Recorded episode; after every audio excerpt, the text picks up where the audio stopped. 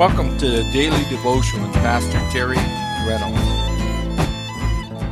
It is so good to be with you today as we continue in the book of Proverbs. Today we're in chapter number 3, beginning in verse number 4.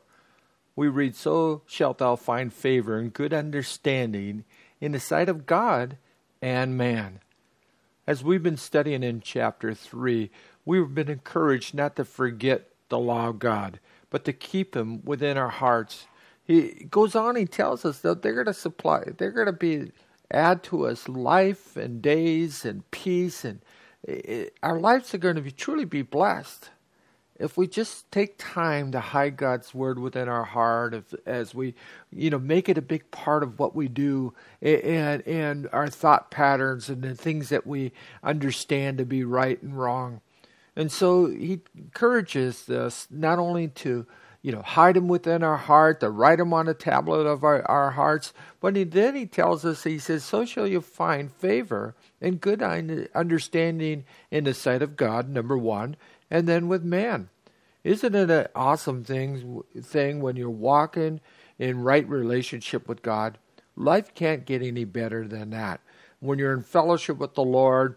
And it's almost like that old axis. As you point one hand uh, up to God and as you're walking right with Him, that's going to cause you the, the axis to be pointed out to our fellow man and to those who we come in relationship with it with. And it's so important for us as believers to find favor with God, to stand in right standing with Him.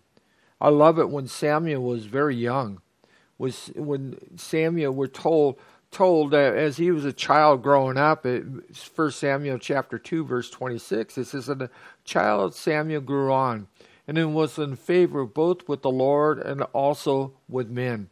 And as he was growing into the things of the Lord, he was finding favor with everybody that he was coming in contact with. In Psalm 111, verse 10, he says, the psalmist says the, the fear of the Lord is the beginning of good uh, of wisdom, a good understanding have they that do His commandments. His praise endureth for, for, forever. Otherwise, everything that he's going to do, he's going to find success. He's going to be blessed in the things that he do. As we go on here, we see in verse number five and six, it says, "Trust in the Lord with all thine heart, and lean not unto thine own understanding. In all thy ways acknowledge him, and He will direct our path. You know, knowing God's will for your life. Truly, that's what he this, the here in Proverbs we're finding Solomon talking about.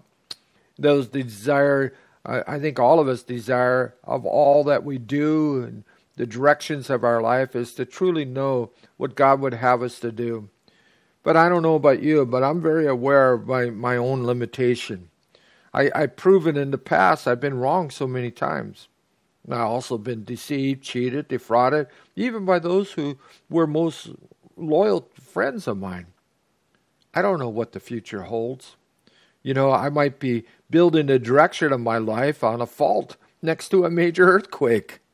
Maybe you've been there. Maybe you felt that.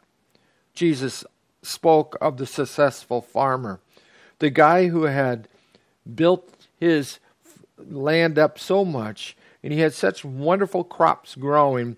He says that his barns were so full that he says, You know what? We're doing so good. Let's tear down those old barns. Let's build bigger barns. And of course, the response to that successful farmer was, Thou fool, this night the, thy soul is required of thee.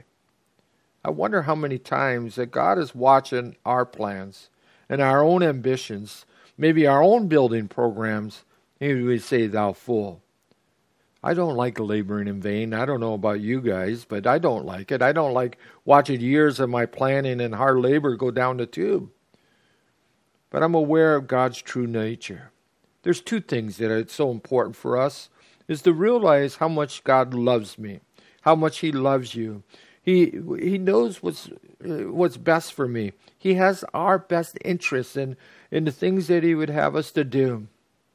I, as a child, I do not always know what is best. I remember my mom was a great baker. I loved eating my mom's food, and so often she would be up in the kitchen making chocolate chip cookies or some great dessert for us. And and she would have to go down to the basement. Our our laundry uh, was down in the basement, and we way back then we had wringer washing machines.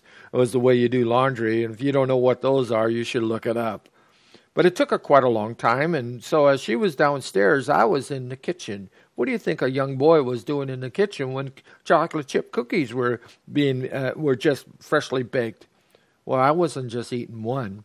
I was eating so many that my stomach would start hurting. Well, isn't that true of life when we're left to our own ways?